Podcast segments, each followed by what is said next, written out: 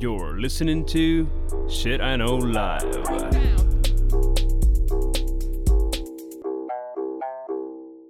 Доброго времені суток і слава Україні! З вами ваш любимий подкаст Shit I Know Live і ми його незмінні ведучі Кріс Косик. І Діма Малеєв. Сьогодні е, в святковий майже день, ну, після Так. святковий день, коли Херсон знову Україна. Ти вчора наплакався? Я, блядь, вчора Я- на якомусь відео мене таки порубало. Я, розумієш, прокинувся в п'ятій ранку Угу. і думаю, в мене таке, в мене є, коротше, перекур від сна. Угу. Я лежу, ворочаюсь, схожу по пісію, Угу. відкриваю телефон, Херсон наш. І все, блядь. Все, поспав. Але я, коротше, е, ну, я дивився, як люди радіють, все, все. Але мене відверто роз'їбав е, дідушка, коли їхали наші, і він такий: Я дві ракетниці, ну там ці дві штуки спіздив, я вам зараз принесу. Він, я думаю, йоп твою мать. Тіп, коротше, 200 плюс днів в окупації, що умудрився в росіян щось красти і потім принести. Я думаю, йоперний театр, які ж ви москалі у, у, у шльопські. Ну, типа, а потім показувати картинку, і я от е, вчора чи позавчора. Ну, коротше, ви, ви ж не знаєте, ми не знаємо, коли ви слухаєте, але ми пишемо на наступний день після е, освобождення Херсона. І е, їдуть якісь ті. Там, ну, знаєш, ці пропагандисти, але такі, які внутрішні херсонські, і там їде якась баба така, і ззаді неї такий мужик, ну от просто. То мужик, я, Я думала, можу- що баба просто страшна. Я буду лукістом. Реально. Це, блядь, якась пародія на мужика. От, знаєш, такий сексист-лукіст. Я от тут зараз виражу. Він такий, много людей в ці слова повірили. Хір Росія, хір. Я думаю, боже, ти, блядь, як говориш, так і виглядаєш. Ну ти просто, я от на нього дивлюсь, і в мене от це от якесь от. От ми мужицьке щось так думаю, сука, ти ще мужиком себе називаєш? Коротше, я потім думаю, сука, так тобі і треба, так тобі і треба. Ти Я виглядаєш хуйово, говориш хуйово, ще й сторону не ту вибрав. Я тобі чесно скажу, я думала, що ти якась страшна баба, але е, Бог з ними, з тими москалями не розбираєшся. Е, Ну, да. Да. Ну, е, значить, тема у нас, звісно, не херсонська. Такі у вас подводочка. Але я, я, мух, я мусив комусь висказати от своє відношення до того типа на задньому сидінні. Він просто, ну я не знаю, він от. Ух. Дуже з тобою згідна. Е, ні, в мене, в принципі, я тут, ну, типу, вчора наплакалась, нарадувалась, а потім сижу, думаю, з хулі приходили, бо ті, ще, що в них все по плану. Думаю, який, блядь, у вас план був? От, ну, який от був план? Репарації хочуть великі платити. Долбойоб. Ну, типа, нічого хорошого від Росії, просто з Росії ніхера хорошого не виходить. Вже скільки, скільки років. Нічого Росія не дала, крім е, фільмів про депресію, депресію і горя. Факт. Хорошо, значить, сьогодні в нас тема насправді повторна, але ви того не знаєте. Бо е, колись багато років тому е, Діма робив перший стрім в себе на Ютубі, де 12 годин ми збирали кошти. І там ми е, записували е, лайвом подкаст. От І то ти тема була- згадала, слухай. Слухай, в мене є одна біда. Я одночасно нічого не пам'ятаю і все, блядь, пам'ятаю, розумієш? Тобто, все, що по роботі, я тобі можу згадати по проекту, в який там день би щось там в нас робилося і хто то робив. Зато по життю, бляха, я тобі взагалі нічого не можу згадати. Хто, що, я з людьми вісім разів знайомлюся. Я тобі знаєш, розкажу. Коротше, поки ви ще тему не сказали, ми повільно запрягаємо. Да. А, в мене буває таке, що я щось роблю. Я пам'ятаю, до мене це перший раз прийшло, коли я е, полетів в Бангкок. І в мене е, була подруга, і їй було потрібно зробити очередной раз сайт її салону краси. Угу. Ну і щоб просто сайт салону краси, ти береш WordPress, натягуєш якусь там тему, яка виглядає плюс-мінус як салон краси, а потім дефолтні І, і текстом картинки... пишеш е, телефон. Да, а потім дефолтні картинки міняєш на зачіски і на, я не знаю, ногті. Так. І от в мене все, от все зробив, але в одному місці, ну ж, сука, ну не працює, не працює. А мені вже летіти в Бангкок. Я такий, ну курва, ну що ж не працює, ну що ж не так. А потім думаю, ладно, хрен з ним. Я, коротше, прилітаю в Бангкок, перший день, куча емоцій, і я в другій годині ночі так. Ах, от що не так. І я просто такий, йоп, твою мать. І я так знаєш, і в мене таке буває дуже часто зараз. Я нещодавно. Ага.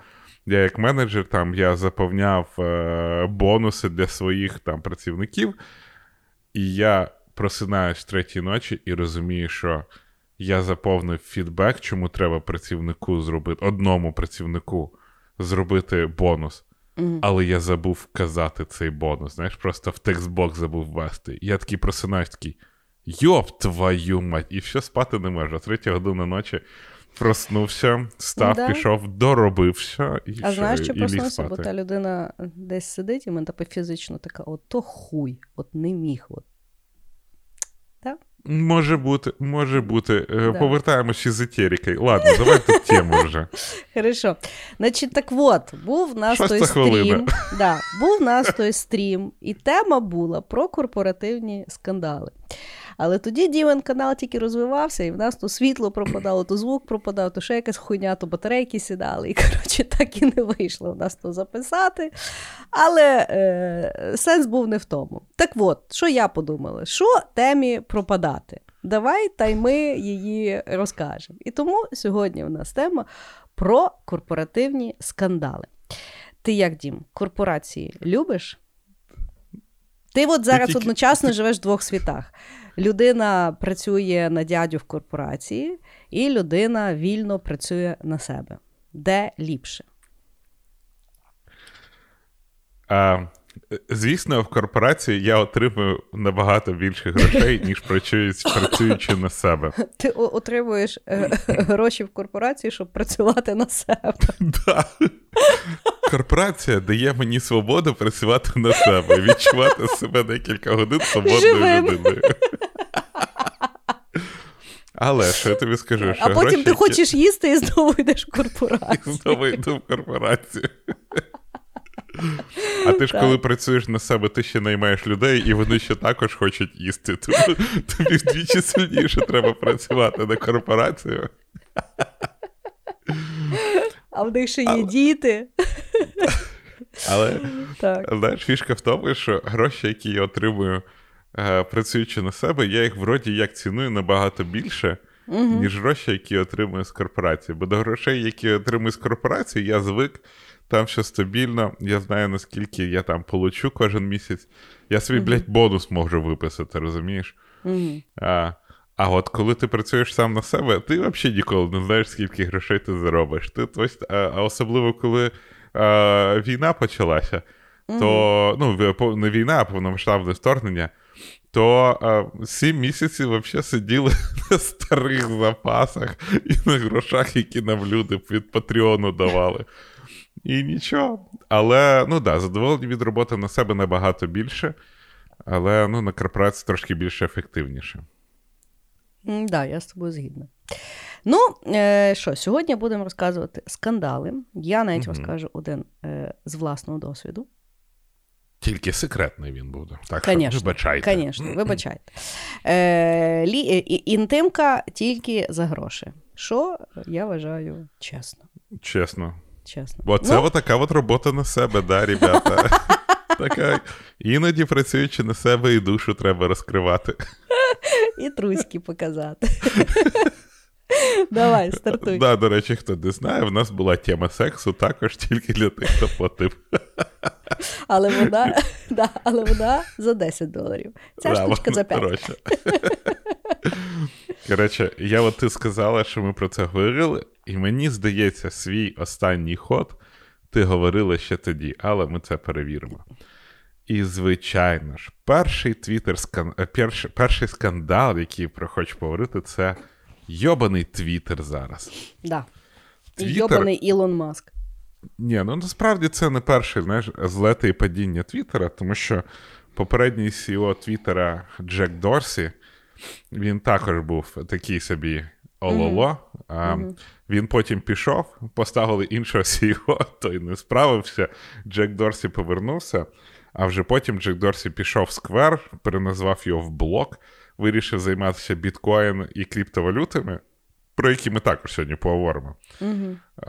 Став CEO минулий CTO, а потім угу. прийшов Ілон Маск і звільнив нахер. Угу. Так от. А, Ну, те, що з Твіттером Ілон Маск робить, а, я не знаю. Я з однієї сторони, і за того, що я дуже тепло люблю Твіттер, мені страшно за Твіттер, а з іншої сторони, я захоплююсь. Я захоплююсь тим, як людина, яка має стільки грошей, uh що вона може робити. Вона, Мені uh здається, що Ілон Маск завив хуй на всі свої проекти по типу Тесли, по типу SpaceX, по типу um, Boring Company. А, Що там в ще є він, Board of Directors Solar City. Коротше, він насправді дуже великій кількості компаній. Але в мене таке відчуття, що він такий купив собі Твіттер, і Твіттер для нього це як тамагочі. Пам'ятаєш, коли в школах у нас були тамагочі, він так: о, бляха, а якщо я його буду постійно кормити, він здохне чи не здохне? Uh-huh. І Ілон Маск вирішив, що він е, ніфіга собі продакт-менеджер, і в нього є геніальна ідея, як можна зробити. І, Бо Твіттер дуже відомий тим, що він ніколи не виходив в плюс. Тобто він завжди витрачав гроші. Uh-huh. А, а, Але із-за того, що в Твіттері величезна кількість там популярних людей, величезна кількість соціального капіталу, тому що ну насправді кількість користувачів Твіттера не така велика. В них здається, тільки зараз стало 300 мільйонів активних користувачів, uh-huh. коли в того самого Фейсбука там здається вже 2 плюс мільярда. Uh-huh. І, е, Але є якесь відчуття, знаєш, теплоти, уютності і такої домашньої токсичності. Знаєш, типа, коли хтось прийшов в кімнату, на переділ і пішов. І от це все Твіттер. Mm-hmm. І е, Ілон Маск вирішив, що я зроблю так, що Твіттер буде заробляти багато грошей. Mm-hmm. І він прийшов з найдивнішою, найнеочікуванішою ідеєю. Є оці верифікаційні марки. І верифікаційна марка, вона якби посвідчує, що ти дійсно якась там е, відома людина, чи то блогер, чи то політик, чи то актер, чи то просто якийсь social media інфлюєнсер. Не просто якийсь І... хуй згори. Так, да, не просто якісь хуйзури. Але Твіттер також був досить відомий тим, що можна було отримати верифікаційну марку досить так на похує. Угу. Ну, тобто, тобі не треба, наприклад, щоб в інстаграмі отримати верифікаційну марку, треба, щоб про тебе стаття в Вікіпедії була, ще яка штука. Коротше, куча всякого-всякого.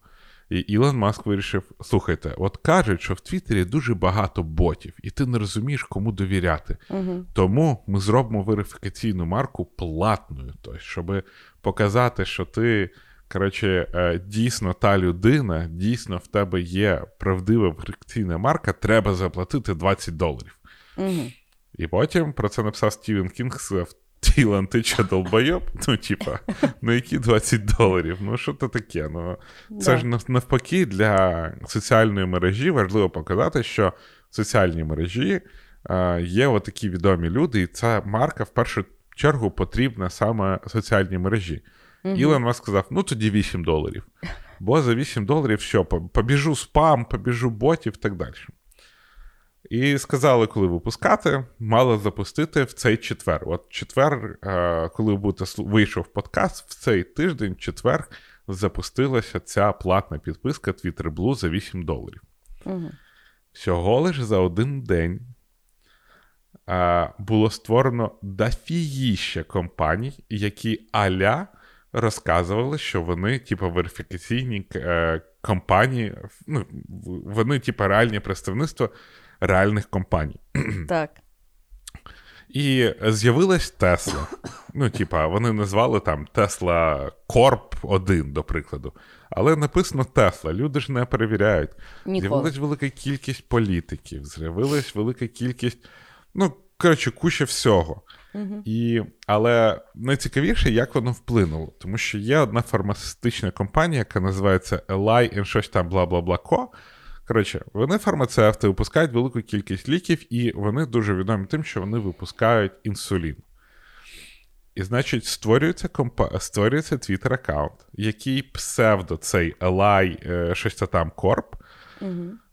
і каже: відтепер інсулін буде безкоштовний. Це фейкова компанія. Так. Коротше, люди починають ретвітати, лайкати, всюди розсилати, і такі нарешті, нарешті. І тут виходить офіційний твіттер, каже: Ребята, то, то херня, ми не можемо представляти вам безкоштовний інсулін. Від цього акції всіх, майже всіх фармацевтичних компаній починають падати.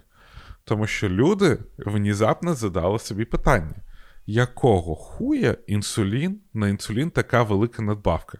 Велика кількість людей, вони з діабетом. Інсулін був відкритий в хрен знає в якому році. Тобто, все вже воно продюсовано, і ціна інсуліну в першу чергу така, тому що фармацевтичні компанії хочуть заробляти велику кількість грошей. Угу. Ну, бо інсулін потрібен все життя, і Да. він, ну, типу, критичний. Ну, типа, тут тоді така ж тема, чому світ не бореться з іншими компаніями, які е, наштовхують людей на діабет.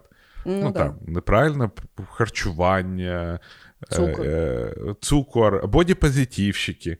Ну, та вони ж тебе штовхають. Ну, значить, з них тоді мають братись якісь гроші, щоб забезпечити людей, в яких діабет, набутий діабет. Угу. І це такий цікавий із того одного фейку, який хтось хотів поржати. Угу. Зараз починається цей культурний здвіг трошечки, бо люди дійсно задають запитанням: а не ахуєлі лі фармацевтичні компанії, які всі знають, що вони ахуєлі. Вже давно ахуєль, да, тобто це. Да. Ну і е, це досить цікаво, що ну, типа, Ілон Маск хотів боротися з фейками і ботами, але таким чином створив фейків. І просто з точки зору корпорації дуже смішно, що якісь школьники можуть создати такий аккаунт, який буде верифікований, тому що Ілон Маск, блядь, за 8 доларів хоче заробляти в Твіттер. І це призводить до того, що акції фармацевтичної компанії досить сильно просідають.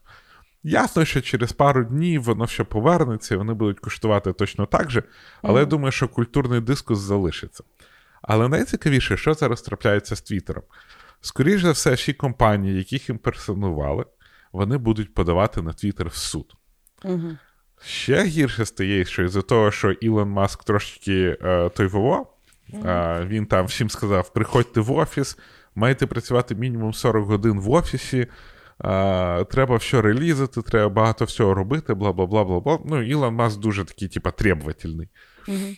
В- Від Ілона Маска пішли всі топ-менеджери. А головне в даному випадку вийшов, пішов чувак, який управляв Trust and Safety Department. А Trust and Safety в компаніях відповідає за фрод, імперсоналізацію і compliance. Compliance це те, що твоя компанія працює відповідно багатьом законам. А тепер на Twitter, скоріш за все, буде велика кількість судових справ. І тут цікаво, як воно все розвернеться. Тому що, ну, навіть якщо буде банкротство, це не значить, що Твіттер виключить. Це просто Твіттер нікому не поверне гроші. Його акції, скоріш за все, впадуть, але ну, це досить стандартна процедура в компанії. І я от думаю, що ж далі буде? Я думаю, що реально зараз Ілон Маск наведе хайпу, в Твіттер прийде величезна кількість людей, він ще потім його продасть за дорожче, ніж він купив. Але при цьому він за собою, от реально, Ілон Маск за собою залишає просто вижжену землю. Страждають ті, хто взагалі того не очікував. Тому що ну, Ілон. І, і, і так дивно, що люди досі е, люблять Ілона Маска після того, що він зробив з криптовалютами, коли він там у Dogecoin to the moon, він не розуміє, що його читає 100 з копійками мільйонів людей, і кожен його твіт може качати ринок. Я думаю, що не розумію. Власне, мені здається, що ну, тобто, він там на спектрі, але мається на увазі. Ну, тобто, то, що він на спектрі, не забороняє то, що він Да. ще й мудак. Він ну, тобто, завжди він мудак на спектрі. Він при цьому завжди заробляє. Завжди. Ну, тобто, Він от знаєш, раз... от є люди з такою хворим почуттям гумору. От мені здається, що це в нього частина того. Ну, але він, ну, напевно, в десятки найінфлюєн... ну, най... Найвпливовіших людей у світі. Так. І просто цікаво, що всі думають, і я так само думав, що Ілон Маск мудак, але я дивився його там, якого розкладали, і там був кейс, коли Ілон Маск забув запостити якісь свої, типа, прибутки, там того ж самого Твіттера. Да. Бо він не далі володів там якимось процентом Твіттера до того ще. А потім вийшло так, що він забув їх зарепортити. Угу. В якийсь момент акції Твіттера впали, і він тоді їх зарепортив. Угу. І він ще й при цьому заплатив набагато менше податків. Ну, ну просто, типу, він такий, о, о, ну так вийшло. І ти угу. думаєш, ну ти сука. Ну, е, ну, знаєш, якби. Е, от я дивилась ці новини, як там е, ну, людей звільняли. Вони там, Я не знаю, чого, ну в Америці дуже оце от з коробками, коли люди виходять, коли вже мені здається, що що вони в тих коробках вже несуть. Ну, тобто, всі були або на remote і, або, типу, ну, ну ти здаєш. Я, я в принципі, ніколи не розумію. Е, І от, і особливо, знаєш, executive ів звільнили. Мені здається, executive ів точно з коробкою не виходить е, ну, з роботи. Тобто показують якихось взагалі непонятних лівих людей, там хто звільняється. Але я до того, що от ти, ну, от ти кажеш, він там частину він звільнив. Да? 50%. 50, ну, І теж це ж мені, знаєш, як нагадало, е, у мене був шеф колись. Е, і він в якийсь день щось дуже вважав, що це було смішно на тім мітингу розказати анекдот. І він такий стоїть на тім мітингу і розказує анекдот, що ну, в анекдоті е, є, якби ну, приходить шеф на роботу і говорить своїй секретарці: збери мені е, там досьє всіх працівників. Е, вона ну, там збирала цілий день, на вечір дає йому там стопку таку високу паперів. І він, mm-hmm. значить, в ту стопку бере руку і так ну, просто навмання бере там кучу документів і дає, каже, їх всіх звільнити. А вона каже: Ну як ви там ж ви навіть не дивилися, хто це за люди, там ж типу хороші люди, там туди-сюди. А шеф такий стоїть і каже: Не люблю невдах. Ну так. І ну, сміявся тільки він.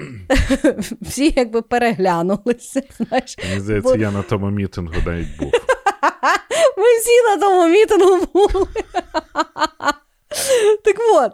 І мені здається, знаєш, ну от він, приходить, знімає оце вже вірусне інтерв'ю, де він там е, мітингує з твітерянами і розказує, говорить за Едіт і за Шмедіт, і потім там, знаєш, нього вже несеться. Тобто він мені частково зараз нагадує Кані Веста. Знаєш, мені здається, що може теж він якісь там препарати пив, а потім поправився і вирішив, що він більше не буде пити, бо він поправляється від ліків, які йому все-таки допомагали. Е, І Ну і тобто, мужик, от якби в якийсь момент вирішує там звільняти 50% компанії. Ну, тобто, що він ж навіть не розбирався. Мені здається. Знаєш? Ну, тобто він прийшов, Слухай. і він там ощущав, не ощущав.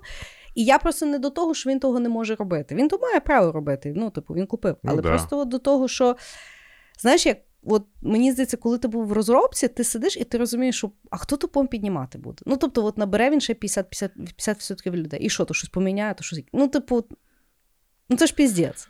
Ні, ну це досить класична тактика. Да? А, Так часто поступають. А, Але ну, з Ілон Маском це дуже швидко відбулося. І він при цьому виписав 100 інженерів з Тесловського автопілота для того, щоб вони порев'ювали код Твіттера. І ти такий, типа, чуваки писали автопілот, а зараз вони дивляться соціальну мережу. Типа, що, блядь? Ну, І типу, і що вони там шукають? Ну, але при цьому Твіттер поки що працює. Хоча Ні, та він тільки... там буде працювати, знаєш, просто з точки зору, знаєш, ну, вони, ну не знаю. Ну, не знаю. Якось е, ну, вообще. Мене більше вразило то, що А, ми не недооцінили, наскільки Твіттер впливовий в цілому, в світі. Угу.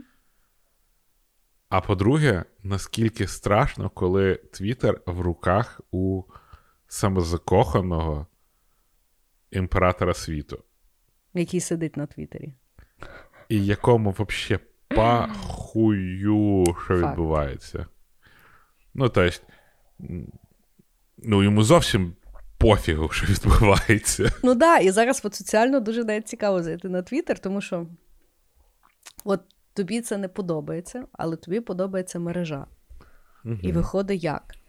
Обсирати Ілона Маска, він ж тоді тебе може взагалі заблокувати, він ж долбойоб. А ти любиш мережу? А вроді свобода слова? А тепер виявляється, ні, ми всі в нього в кишенці. Ну, він поки блокувань ніяких не робив, насправді там за те, що ти говориш. Тому тут на нього не можна наїжджати, але він зразу заблокував всіх, хто імперсоналізував Ілона Маска. Тобто, хто взяв Угу. і поміняв свою фоточку на Ілона Маска. Він їх всіх забанив. Угу. Ну, це, це яке, ну. Ну, побачимо. Але ну, хайпу він мережі точно додав. От хоч який би він не був. А, але що буде далі, як буде він, як він буде робити з цього бізнес і до чого це може призвести, тому що в мене таке відчуття, що Ілон Маск зробить з Твіттера форчан. Я не знаю, що таке форчан. Форчан це, ну, колись був Форчан, це ем, анонімна імідж-борда. Тобто там немає реєстрації, Угу. люди постять що завгодно, як завгодно, під якими завгодно ніками. Угу. І там майже немає модерації. Ну там, ясно, що по закону там є модерація, але був 8chan, я не пам'ятаю, і там просто був піздець. Там був чувак, який, який його створив, він був якийсь такий в дуже поганому стані людина з особливими потребами, Угу. але він ну, дуже-дуже так. І там, взагалі, там від фашизму до дитячого порно, все що завгодно було. Угу. І потім цей чат просто, цей, цей сайт просто прикрили. Угу. А, але да, от а щось Ну- Ілон Маск в ту сторону йде. Я насправді згадала, що я бачила в новинах, що якась селебриті, якась вроді моделька, не пам'ятаю, е, що вона, власне, публічно видалила свій аккаунт Твіттера в, е, ну, власне, причину, яку вона описала, я так підозрюю, напевно, в інстаграмі. Е, вона описала, що власне вона закриває свій аккаунт, тому що вона не хоче бути присутня в мережі, яка є е, хостич, як то в заручниках в самозакоханого такого типа. Да. І описала вона це в інстаграмі. Ну, Норм. я ж кажу, да. Ну, не знаю. Не знаю, не Пішла подобається від одного аб'юзера до іншого. Молодець. Факт. Ну, не знаю. Е, е, е, Ну, тобто, не е, секрет. Я не є фанатом е, Ілона Маска. Ну, Я вже теж перестав, чесно. так. Я восхищаюсь тим, що він робить в технологічних компаніях, і ненавиджу його за те, що він робить з Твіттером. Мені, мені, власне, ну кажу, він мені ніколи якось не імпонував. Я порадувалася, що в мене такі Тесли нема, бо тоді було б взагалі не. Люди, які купують Теслу, я вас не розумію. Тесла, ніби, блядь, з Майнкрафта. Ну просто якась як можна зробити тачка. машину, в яку ти сідаєш, а якщо ти купив ще дешеву машину, там перед водієм приборної панелі немає. Угу. Тобі, щоб подивитись навіть на швидкість, треба на той iPad дивитись, і таке відчуття, що ви їздите з пиженої з парку культури машинки. Вибачте. Мені здається, що от, ну, тобто, ці от Тесли, ну, знову ж таки, без образ, але от, ну, коли вони таксі, це прикольно. Але коли Мгм. це твоя тачка, це. Ну, немає. От я от сідав за руль Тесла, немає цього відчуття, що ти сідаєш за машину і ти можеш на ній їхати. Ні, я ніколи цього не пробував, але в мене таке відчуття, коли ти сідаєш в Теслу, це те ж саме, що взяти в іскусственну вагіну. От ніколи відчуття не було, але в мене от, Мгм. от таке от здається. От якось так. Вона ніби не настояща машина просто. Ніби, блядь, я не знаю, це анонізм вождіння. Ну- От такі в мене дивні аналогії. Вибачте, будь ласка. Добре, на ці аналогії я переходжу на свій перший ход. Значить, е, я взагалі того всього не знала. Е, я Ага. зараз е, люблю подкаст, називається Female Founders. Це типу подкаст, бабонька, е, там короткий подкаст по 20-30 хвилин, і там е, дівонька ведуча, і вона постійно інтерв'ює якихось дівоньок в Америці, які зробили там ну, успішні або стартапи, або в них якісь там успішні кар'єри. І воно, ти знаєш, ну реально дуже круто, бо вона так дуже Мгм. якось. Ну, дуже класні питання прикладні. От ми з тобою неодноразово говорили, що ну, тобто на подкасті в форматі інтерв'ю Важливо, ну, звісно ж, запрошувати там цікавих людей, але не в тому, якби секрет. Секрет це е, задавати класні питання і, власне, задавати питання до тих відповідей, які дає людина на інтерв'ю. І от, власне, в цьому інтерв'ю таке відбувається. Тобто, я кожен раз, коли там слухаю, то я, наприклад, в мене є якісь це ужасне слово інсайт, але постійно щось мені таке: о, цікаво. Зараз о, зараз цікаво. не інсайт вже каже Кріс. Тейки. Тейки? Так, в мене А. не інсайти. Інсайти це вже старі люди говорять. Ну, блядь, я Молодь стара, гав- ти? говорить вже- тейки. Тіп, мені вже 40, я вже можу говорити інсайт. Тож, блядь, тейки Ну, буду слухай, говорити. Та, та треба вже це переходь тоді вже таку мудрістю знала. Ні, ну мускалихою я не стану ні. ні. О, да, да, да, та, така мудрість у мене прийшла. Ага, така, ну, як добре. Ну, коротше, так. класний подкаст, якщо знаєте англійську мову, а англійську мову, сука, вже треба знати. Е, то послухайте. Коротше, класний. Е, так от, я е, в основному його там слухаю, коли бігаю, і була там, ну, якби. Засновник компанії, яка називається Outdoor Voices. Я їх дуже люблю. Outdoor Voices це була ну, якби одна з тих перших компаній, яка е, почала тренд athleisure. Це коли ви спортівки носите і в офіс, і в житті, і все, все, все, і е, добре себе почуваєте. Е, ну, якби лідер в даному ринку це є компанія Lululemon. І Outdoor Voices в якийсь момент ну, говорили, що це якби наступна така компанія, тому що вона ще й була дуже-дуже крутяцька. І а виявляється, там був дуже серйозний скандал. І я після того скандалу я якось навіть, бо в мене багато є одягу, я дуже люблю Outdoor Voices, і зараз в мене, я тобі чесно Мгм. скажу, любов так трошки приунила. Так от. У 2014 році жіночка Тайлер Хеней, е, їй тоді було там десь 20, е, вона започаткувала компанію. Загалом вона е, виросла, не пам'ятаю, чи то в, в Колорадо чи де, ну там, де типу, вона каже, що я росла, і для мене я ніколи не займалася там спортом. Вона каже, я просто ну, була активна.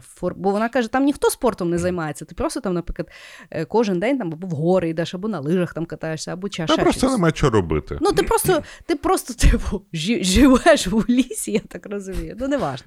І вона, відповідно, все життя була дуже така активна і спортивна. І коли вона поступила в університет, вона переїхала в Нью-Йорк. І вона каже: в Нью-Йорку я зрозуміла, що в принципі люди ні, взагалі не займають. Ну, тобто, не, не, не мають активностей, і то, Мгм. якщо іти, типу, ну, спорт, це, це є зал, і це є, в принципі, складно, тому що тобі треба добиратися, тобі треба запланувати. Ти якби так багато не ходиш, тому що ти в основному там пересуваєшся або на метро, або ще щось. Ну і тобто вона от побачила цю проблему. І вона тоді що придумала? Вона, значить, каже, що. Ідеологія взагалі Outdoor Voices була ну, дві якби, компоненти. Перше, це є е, ну, сам одяг, і що одяг ти, типу, вдягаєш його, і ти вже постійно готовий до якогось там екшену. да? Тобі не треба там передіватися, і відповідно ти якось там можеш там і, заскочити в зал, і там е, пройтись по парку, і все тобі якби класно, і ти при тому якби просто живеш. І друге, це вона власне придумала, що ну, в основному люди класно займаються активностями тоді, коли є ком'юніті, тобто коли є ну, зграйка людей в е, спільних інтересах, і їм цікаво якби займатися тими Мгм. активностями. І от на тих двох китах вона, в принципі, започаткувала даний стартап. І щодо якби її класно питають перше питання, як ти отримала велике фінансування, бо в них там вливали щось 50 мільйонів доларів чи скільки. Ну тобто велике було. Мгм. Вона підняла funding, і вона класно, якби говорила. Вона каже: ніхто класно не пітчає. Вона каже: я просто постійно показувала свій піч-дек, десь, напевно, людям 200. І вона каже: от за рахунок тої ітеративності, в мене потім вже була така презентація, з якою можна було йти, і мені якби давали бабки. Знаєш, і оце е, ну, якби е, класний такий концепт. Знаєш, що немає людей, які класно типу то роблять, а не класно то роблять. Це просто треба пройтися серед кучі-кучі людей для того, щоб ну, серед кучі людей ти якби то відшліфував для різного типу мозку. Так от, в неї, значить, класна компанія. Все, все, все. І відповідно, коли вони починають заробляти дуже багато грошей, починають наймати досвідчених executive ів для того, щоб допомагати стартапу. А це в основному був дівочковий стартап, ну тому що до неї, як до жіно, до, до жінки founder а, йшли інші молоді жінки, щоб працювати, тому що це є класний. Ну і в принципі, в основному, мені здається, е, ну в них є чоловіча колекція, але в основному це така, ну якби жіноча, мені здається, історія. Мгм. І відповідно це був дуже такий е, активно розвиваючийся стартап, який ще й працював е, direct to consumer. Тобто вони продавали через інтернет напряму, у них були свої якісь там магазини, все, все, все. Ну і відповідно, в якийсь момент в них дуже ростуть продажі, але не, вони не заробляють більше. Ну тому що дівчата якби класно вміють продавати і піарити, але організувати правильно рітейл, щоб е, шилось вчасно, відкривалось вчасно, не лишалося залишки, вони якби не могли. І вони починають наймати досвідчених екзекутівів. А досвідчені екзекутіви це завжди мужики по 70 років. І що відбувається? Починають вони всі дуже сильно сратися. І досралися до того моменту, що її попросили якби звільнитися. Ну, тому що там якийсь основний екзекутів, який там працював там в J.Crew, в Gap і всьому всьому, якби він сказав, ну що та машина не поїде. Uh-huh. Ну і відповідно, оскільки вона за всю якби, історію Outdoor Voices постійно отримувала фінансування, то відповідно в неї вже було дуже багато стейкхолдерів, які могли сказати їй, що типу, дівонька, ти собі іди погуляй, а ми тут будемо бізнес робити. Угу. І що взагалі вийшло дуже цікаво? Вона каже: вони мене якби випхали, і я там лишилася на ну, в раді. Але вона каже: оскільки е, ну от вона каже, я ж теж не знала, нам же ж ніхто не розказує. Вона каже: я в принципі, коли звільнялася, вона каже, я гуглила, як писати лист раді директорів. Вона каже: ну я не вміла, бо ніхто не вміє. знаєш. І коротше, вона е, ну, звільняється, і вона каже, що в якийсь момент в її частка в компанії була зменшена настільки мало, що їй вже просто було невигідно взагалі там проводити час. Вообще. Uh-huh. Вона каже: я типу мусила знайти, бо вона ще тоді народила, бо в неї так вона завагітніла, пішла в декрет, і їй після вона виходить після декрету порубана. Ну, бо кожна баба, в принципі, порубана. І їй починають, що типу, давай звільняйся. І вона, значить, звільняється, і після і, ну і плюс ще якби в публічній сфері. Почали виставляти її листи до компанії, що вона неадекватна, що вона не вміє менеджити, що вона, якби людям, які займалися соціальними мережами, в неї була вимога, що якщо людина написала коментар, то його мають хтось з СММщиків залайкати цей коментар від корпоративного аккаунту протягом години. uh І що там, типу, вона там туди-сюди. Ну от. І якби скандал був наступний: що е, перед пандемією, здається, в 2019 році, от вона йде. І починають якби розкручувати декілька речей. По-перше, що вона якби непрофесійна, неадекватна, тому що от вона токсична туди-сюди, тому її якби попросили йти. І от вона йде. При тому це є час міту. І починають додатково, і це в той момент насправді декілька female founders позвільняли. Uh-huh. І почали якби розкручувати, що як то так. Типу, коли чуваки факаплять, то ви їх якби тримаєте, наймаєте їм екзекутів коучів. А жінок тут позвільняли, бо вони, типу, психопатні, і, е, uh-huh. типу, ідею зробити вони вам окей, а потім, якби керувати, то ви починаєте наймати якби старих екзекутівів. І оце от все. Значить, проходить багато років. Я слухаю подкаст вже в 2022 році. Вона вже зробила якусь там свою зараз nft кампанію, там якесь CBD вона там робить ще щось. Аудор войсами вона вже не займається. Хоча uh-huh. ну зрозуміло, що в неї душа болить, бо це її взагалі дітище. Компанія до сих пір функціонує, але вже якби її ідейності там немає. І вона дуже класно, от я якби слухала, і вона якби розказувала. Вона каже, що.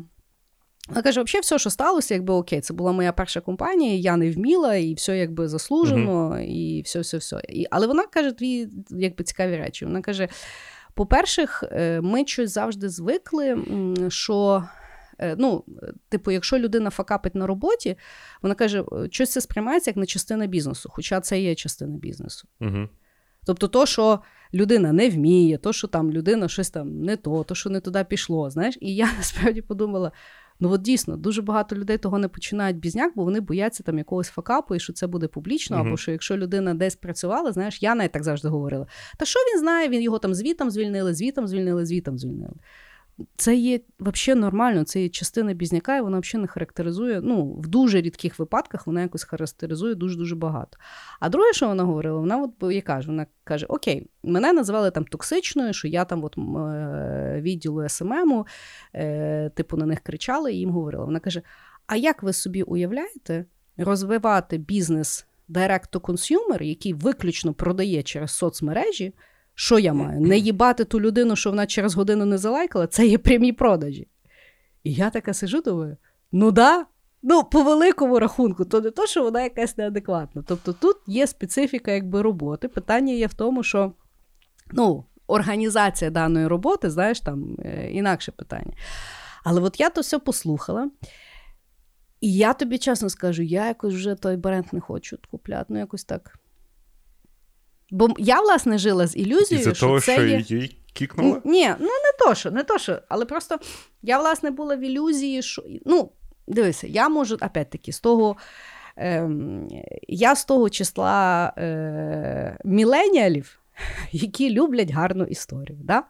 Тобто, Мгм. в принципі, в, е, в мене, е, ну, я вже неодноразово говорила, я купляю небагато речей, але я купляю, я якби завжди дуже досліджую, я вибираю якось бренд, е, там має бути якість, то все я люблю купляти мало речей, якими я довго користуюся, і вони дорогі. І я якби раз купляю, і я там пару років взагалі за то не думаю.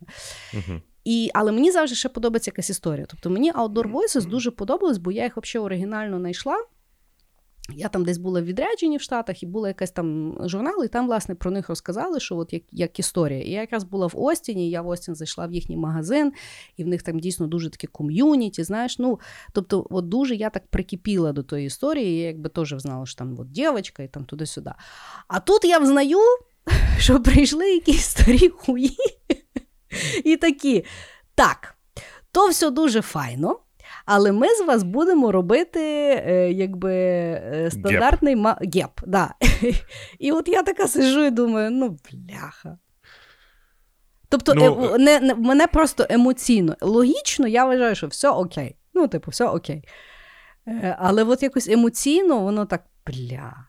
Ну, тому що нас всіх накачували, що от стартапи, е, туди-сюди, люди-фаундери, там, знаєш, ці всі. Е, а, а насправді, знаєш, закінчується, я так розумію, воно все завжди однаково.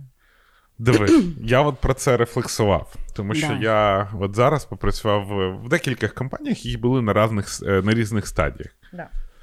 І е, нам завжди, особливо якщо ти в Україні, нам завжди от проштовхували цю стартапну романтику. Да. Сім'я, компанія має виражати внутрішні цінності, vision, culture, хуїжен і так далі.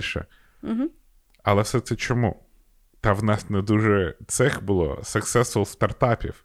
Ну да. Ну, в нас дуже мало історій було. Ми вміли починати стартапи, ми вміли класно будувати команду, ми вміли здружуватися, е, знаходити там кумів, ку- ку- кума, кум. Ну, коротше, якісь родственні зв'язі.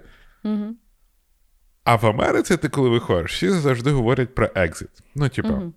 Продати. як вийти з бізнесу, як його продати. І якось дуже. От, от ти мені розказувала про Outdoor Voices, Угу. і видно, що баба розвивала ну, бізнес не те, що як хобі, але як бізнес, як, як, який виражає її. Да. І, і коли вона йде на скейл, то ти в будь-якому випадку вже перестаєш, це перестає бути бізнесом, який виражає її, Угу. а більше стає бізнесом, successful бізнесом. Угу. Немає такого великого бізнесу, який був би на мас-маркеті і все одно залишався би таким близьким до користувача, таким милим і добрим. Ну так воно просто не працює, Мгм. тому що ти маєш наймати якихось акул, акули знають, як скейлити бізнес, не дивлячись на соціальні почуття і так далі. Угу. І от тому я, от коли зараз в цих компаніях, я розумію, що якщо е, ти йдеш в компанію, яка має вирости, Угу. фаундера треба заміняти, тому що фаундера є якісь там, знаєш, власні відносини до цього. Особливо, якщо він такий, от, знаєш, людина, яка з молодості почала Мгм. якийсь бізняк, і він вистрелив. Добре, моє питання. Давай. А Патагонія? А що Патагонія? Патагонія вони далі за environment. Founder сказав, що тепер весь профіт іде на е, environment. Та вони ж зберегли добре. ідентику. Ну слухай, ну добре. В них Пофіг. речі мають е, е, ну, якби гарантію на все життя. Це все Окей. дуже не, не Я не тобі про розкажу Патагонію. До Давай. речі, от до Патагонії. Давай. В я коли працював в компанії Patreon, Так. прийшов новий якийсь там C, whatever, похер хто, Угу. і він вирішив всіх задобрити подарочками. Так. Подарочки, ти приходиш, і в тебе стоїть е, бутилка Патагонії на столі. Угу. Ну, ти, ти знаєш, звичайно, це бутилка, щоб Так. воду пити. Фляга. Фляга. І я сиджу і думаю, що, блядь, не так? Ну, от, ну, гарна фляга. Так. І я розумію, що в коробці на цій флязі, от фляза ще в коробці, діти з якоїсь Африки, яким нема де пити. І от, коротше, на флязі історія про якесь плем'я, якому кожен день треба піздувати 10 кілометрів за водою, набирати воду і повертатися. І я думаю.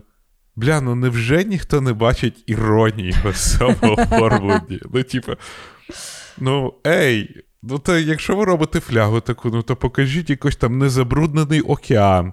Хм. Я не знаю. Ні, щасливу... ну а ти читав історію до кінця? Може, там ідея була в тому, що тепер купляючи ту флягу, профіт іде тій е, в ту частину Африки. Слухай, я розумію, але це те ж саме, як продавати стейки і на них писати, що кожен прибуток зі наших стейків приведе до того, що ми будемо врятувати уссурійських тігрів.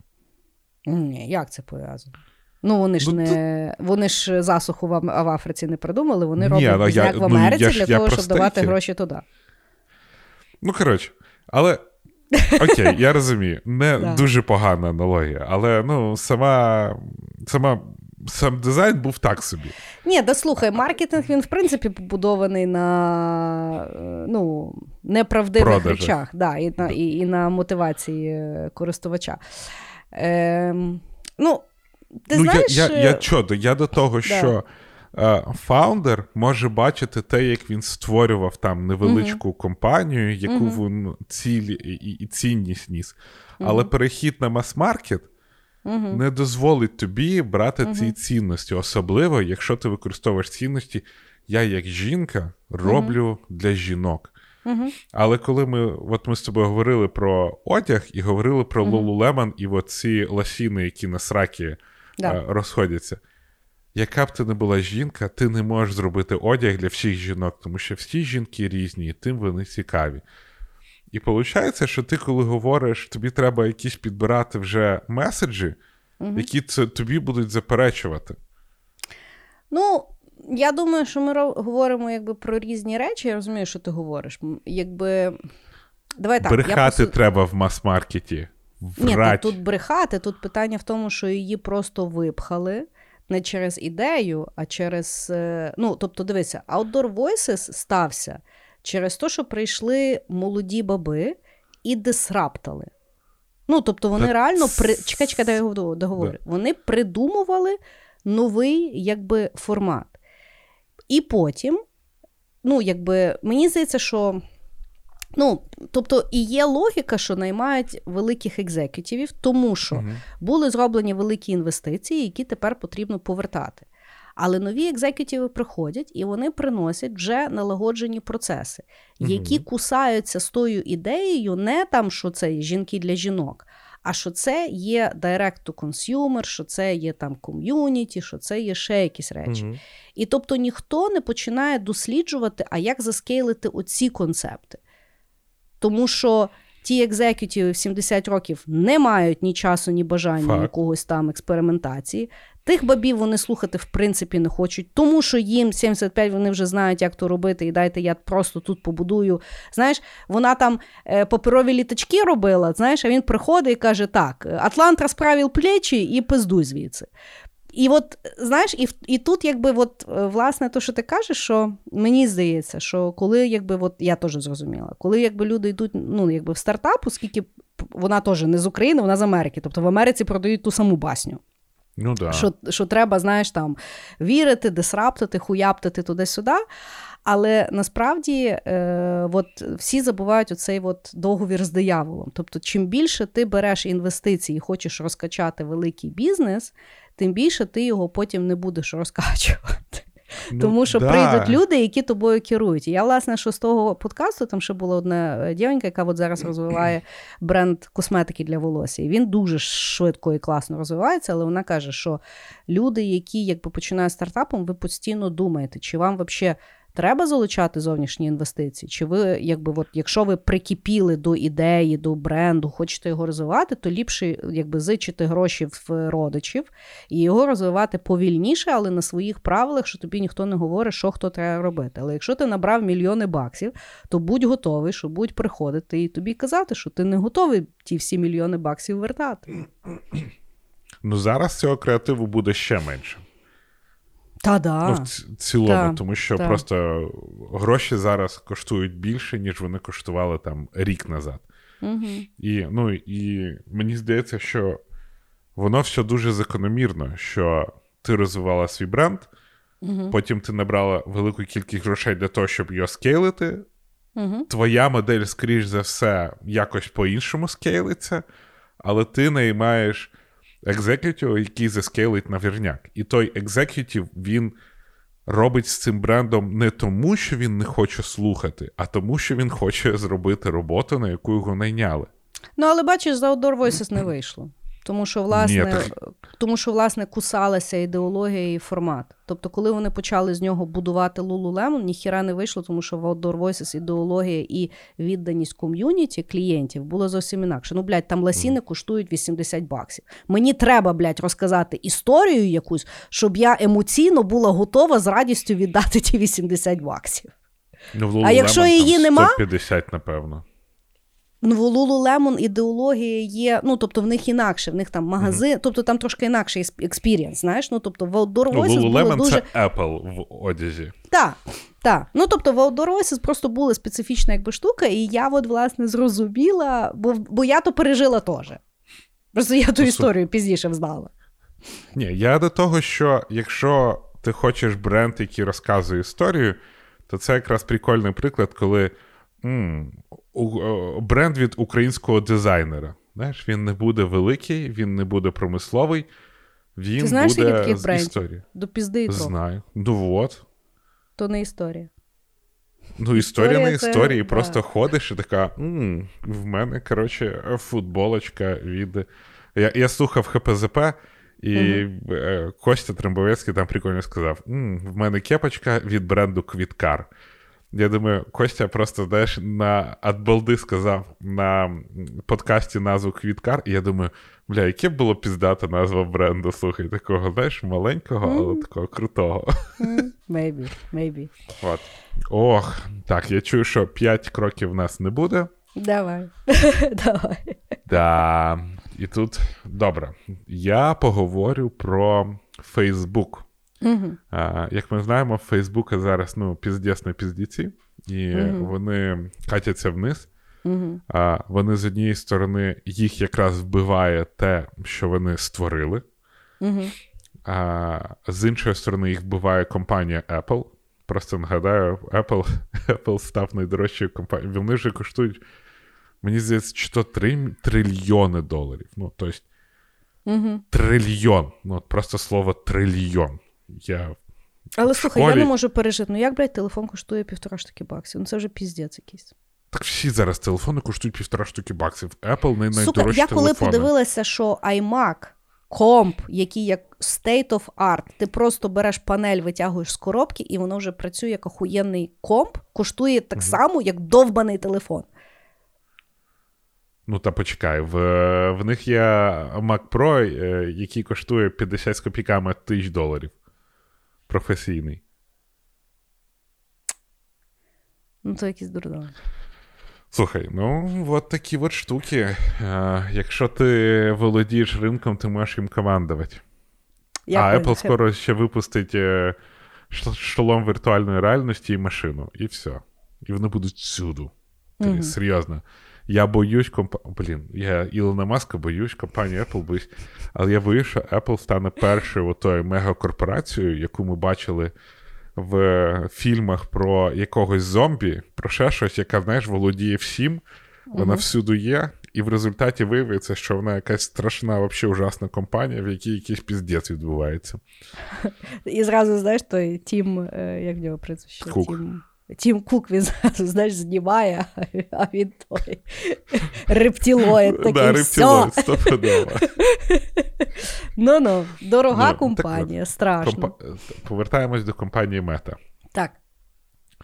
І в компанії Meta вона вирішила, що вона буде новаторською, і от нещодавно, а точніше, в цей четвер, точно тоді ж, ні, в середу, а, коли Херсон ще був під окупацією, Угу. А, вона звільнила 11 тисяч працівників. І мені здається, це прям рекордсмен в технологічному секторі зараз. Але повертаючись до того, що ж там відбулося. Відбулося mm-hmm. все от, падіння Apple, падіння Facebook а-ля Meta, почалося з Facebook Files. Mm-hmm. Як пам'ятаємо, Facebook Files прийшла жіночка, продакт-менеджером, працювала тут, там, там, там. Вона, здається, два роки е, або рік з копійками відпрацювала в компанії Meta вийшла і подала велику кількість документів про те, де було розказано, яка ж Apple отврат... Е, яка... Блін, де що ж Apple та? От сказав Apple всюди, і всюди Бачиш, Apple піхає. Е, Тім Кук тебе згадує. Тім Кук, слухай, переставай давай. Ей, спати лягай, діду. От. Е, компанія Meta в тому, що як Інстаграм доводить дітей до самогубства, тому що в них е, вони починають себе порівнювати з інстаграм-інфлюєнсерами з точки зору зовнішньості, лайфстайла. Як Фейсбук не може справитися з антивакцинаторами, бо антиваксери в той момент ем, вели себе так, щоб пости антиваксерів викидували наверх. Як Фейсбук не може модерувати контент, який відбувається в країнах, де використовують, е, до прикладу, ефіопську мову, яку їх модерація, модерація не розуміє, і в Ефіопії, до прикладу, в Фейсбуці продавали наркотики в публіку, зброю, наймали вбивств, що завгодно коротше, робили. І що саме що... ужасне, як вони то все знають, і ніхуя з тим планувати не планують. Да, бо тут бо тут треба грошей, треба якусь інженерну команду, яка це все коротше, буде робити, а з Ефіопії грошей ніхуя немає. Угу. Ну, коротше, там було сім, здається, поінтів про те, які Фейсбук отвратительні. І от це так цікаво, в те, що Марка Цукерберга завжди показували, як от, типа, наймолодший мільярдер в світі, людина з височенними ем, моральними принципами, людина філантроп, е, фонд, як його Марк і не пам'ятаю, як знаю, звати як звати а, його жінку. Прис... При... Прис... Присила Чанг, щось таке. Так. Як вони вкладають дохеріще грошей.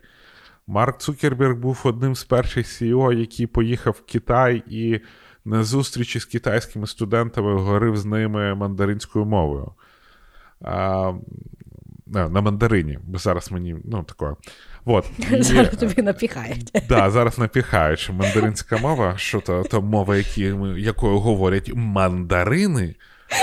А, коротше. Ні, мандаринчики. Мандаринчики. І і мандаринеси. Почекай, тут же треба і фемінітив вставляти. А, ну, ну. Вот. А, І потім, як виявилось, що бізнес, от, і що вони все це знають, що mm. ця вся штука відбувається. Але ж найгірше, що на дно їх потягнула компанія Apple, яка сказала, що ми не дамо вам. Ну, коротше, почали просто їх викидати з рекламного бізнесу. А компанія Meta так і не змогла нічого знайти, як заробляти, як не рекламою. Тому що все, де вони пробували, воно ніде не працювало. І, А також а, компанія Meta, от це мене більш за все розйобує. Коротше, їх прибуток застопорився на тому місці, що закінчилися люди, яким вони можуть показувати рекламу. Тобто вони досягли піку Краю популярності. інтернету. Да, от вони заповнили все, угу. і вони і більше на рекламі вони не могли заробляти, тому що просто кількість користувачів не народжується з такою швидкістю, з якою їм треба збільшувати рекламні бюджети угу. або е, рекламні надходження. І я от про це сидів і думав, що. Знаєш, оце завжди говорять: безмежний ринок, безмежний ринок, хуя вам. От, mm-hmm. взяла компанія, яка була створена там скільки, 20 років назад, напевно. Да. Ні, напевно, менше, і заповнила весь ринок. А тепер компанія Apple, яка їх потрошку викидає, тобто ринок в них ще й зменшується. Mm-hmm. І а, Марк Цукерберг виходить з ідеєю, що все, ми йдемо в метаверс. І воно все так розвивалося, що казало, що ну да, це наступний крок розвитку інтернету. І я думаю, що він наступить, але uh ну, напевно його нам принесе якраз не компанія Facebook, а скоріш за все, компанія Apple, яка вона приходить і просто створює ринок, який колись uh хтось старався розвинути. uh І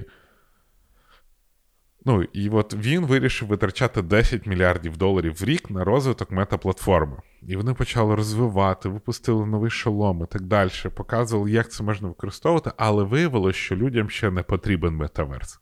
Угу. Людям ще нормально в реальному світі. І це з однієї сторони прикольно, але з іншої сторони, якщо так подумати, то інноваційність і от, от цей момент, типу, те, що Цукерберг робить те, що нам буде знадобитися там колись, угу. а він робить зараз. І зараз воно не потрібно. Веде компанію вниз. Хм. Тому що він видає майбутнє, час угу. якого ще не наступив. І я угу. думаю, блядь, це так з однієї сторони іронічно, тому що ми з тобою говорили, що в компанії Facebook вони ж зараз в офісі Sun Microsystems, і вони залишили значок Sun з іншої сторони, щоб всім нагадували, що якщо ти не будеш інноваційним, угу. то ти вмреш. А вони стали занадто інноваційними, хм. що перегнали свій час, і для цього ще не створений ринок. Хм. Ну, Я я ще думаю, знаєш, ну, якби Фейсбука, е, може, їм теж фаундера треба просто поміняти. Або фаундера да, зарітає нарешті. Тому що, власне, мені здається, Марко Цукербергу дуже важко прийняти, що вони вже є сам Microsystem. І в форматі не да. в форматі, що вони вмирають, а в форматі, що ту хуйню треба застабілізувати. От, ну, Тобто їм треба прийняти, що вони вже свого роду гавермент в інтернеті. І вони, так. власне, мають е, займатися тепер дуже нудними речима, такими, якими, власне, ніхто не займався в інтернеті. Знаєш, там, е, ну, от, По суті, вони знають всі свої проблеми і з ними нічого не роблять, тому що це нудно, і це не впливає на продажі. І це, ну, тобто, мені здається, що їм, власне, варта, е, варто, боже, я от чого навчив мене цей подкаст, це те, що я використовувала замість слова варто, слово варта постійно. І така в групі варто один. Топ да, і це, да. Так от, що їм варто задуматися, що е, ну, тобто, їхнє може ревені взагалі йде від е, уряду, ну, тобто, може, вони державні, на державних бюджетах мають сидіти. Ну, бо зараз, я знаєш, е, е, я Вони була... реально Кріс, вони інтернет. Ну так, і, і але просто вони мають це за вони, але вони це мають заовнати в такому ну серйознішому форматі, а не не розвивати той довбаний їхній кабінет е, рекламний, в якому вже просто можна йобнутися. Ну там реально можна йобнутися. Е, тобто я Він ще люд... зроблений, типу, по-старому, і це просто там кошмар. просто дурдом. Ну тобто люди реально сертифікуються для того, щоб знати, де натиснути в якійсь програмі якісь там кнопки бо воно настільки кучеряве. Це от, ну, тобто, е, Мені здається, що якщо як зрозуміти, що ти погано задизайнив функціонал, це для того, що людина має пройти сертифікацію, щоб знати, де там що натиснути. А ми говоримо, сука, про рекламу. Ну, тобто, дурдом. І е, знаєш, як я. Е, була на от, на веб-саміті останньому, ужасно, взагалі. Це, Мені здається, воно вже себе вообще піздець віджило, більше туди не поїду. Так от, е, але дві цікаві я думки е, почула. Е, перша, е, це була, поки говорила, забула. Бо я згадала там інакшу штуку. Коротше, ладно, давай так. Відступ. Відступ. У нас і так же подкаст чорті про що. Так от, відступ. Е, була одна панельна дискусія е, про е, майбутнє маркетингу. Ну, типу, на що витрачати маркетингові гроші на наступному році, типу, для тих CMO. І сиділа е, баба головна в Лего по маркетингу, і ще сидів якийсь старший тіп, в нього якась там дуже крута агенція в Британії. І їм якби задають питання, там, куди маркетинг, куди маркетинг, і почали говорити якби за Азію, і е, ну, якби почали говорити за Китай. І ну, баба з Лего якби так дуже акуратно говорить, що вони зараз е, досліджують В'єтнам для того, щоб там uh-huh. диверсифікувати туди-сюди. І так дуже м'яко це все обговорюють, чисто з точки зору маркетингу. І тут сидить той старий, а це центральна сцена. Тобто це є ну, якби сама основна панельна дискусія. І він сидить і він каже: Ну, дивіться, давайте будемо чесно. Ну, ви в В'єтнам чого йдете? Тому що Китай, тому що е, війна в Україні, тому що зараз всі бояться, е, як будуть рухатися той supply chain. І взагалі, і він такий каже: і взагалі, ви ж розумієте, ми не можемо, ми вже зробили Росію. Ми не можемо зробити Китай зараз ще другою Росією, туди-сюди. І він починає оце, а сидить, значить, модератор стріма, і вона розуміє, що їй це все в маркетинг треба якось тепер. А діда вже завело, знаєш? І вона така каже: ну давайте ми, може, вернемося до маркетингових доларів. Він каже: Ні, чекайте, то важливо, я вам зараз все розкажу. І він далі починає про Україну, про війну, про Путіна та вся херня. знаєш. А сидить та Сімо Лего і така каже: Ну, дивіться, ми все-таки е, знаємо, що в Китаї багато дітей. Це для нас важливий ринок. В Китаї теж діти люблять бавитися. І я сижу думаю, сука, лебідь, рак і щука. Говоримо про маркетинг. Так от, вона дуже класно, оця CMO Лего сказала класну думку про метаверс і про вообще Web 3.0. Вона каже, що ну, дуже важливо, на її думку, я з нею погоджуюся щоб зараз, ну от коли веб 1.0 переходив на веб 2.0, ніхто не подумав про дітей. Як вони будуть споживати контент, як вони будуть жити в е, вебі. Ну, тобто, він є тупо е, ужасний для дітей, і ми це всі знаємо. І, власне, що коли ми переходимо на веб 3.0, було би дуже круто, якщо б хтось в фаундейшені зразу задумався на protection, security, все, все, все, щоб ну, зробити його безпечнішим, щоб його зробити правильнішим. Тому що в інтернет заходять все молодші і молодші люди. У мене малий два роки, він вже в інтернеті. Ну, тобто він вже там дивиться якісь там відоси, просто я їх менеджую, і це він ще не добрався сам своїми пальчиками е- до Ютубу. знаєш. І тому, мені здається, от Фейсбук би мав бути тою, ну, тим фаундейшеном, коли вони переходять з Web 2.0 в Web 3.0, то не в форматі, ну, знаєш, бо зараз вони себе більше ведуть, як в тому е, Player One. Е, куди ми в метаверс натикаємо реклами, тому що ми Фейсбук, знаєш. Мені здається, що якщо б вони взяли позицію, ми знаємо, наскільки хіровий Web 2.0, і ми оці знання врахуємо в Web 3.0, тоді да. Але вони вже тоді виходять не інноваційна компанія, яка заробляє на рекламі. А в форматі ми інтернет, і тому давайте платіть нам гроші як світ, щоб ми зробили хороший інтернет. Ні? Ну, дивись. Дві думки. Давай. Ні, не. Одна думка, одна я хочу пожалуватися. Давай. Проблема Фейсбука в першу чергу в тому, що Фейсбук створює до цей новий інтернет. Угу. По суті, хтось колись создав інтернет, для того, щоб це був просто в Пентагоні зв'язок між машинами. Угу. Потім хтось вирішив, а це ж може бути connection до всіх знань світу. І от була ця ідеальна ідея. Люди заходять в інтернет і отримують відповідь на всі запитання. Угу.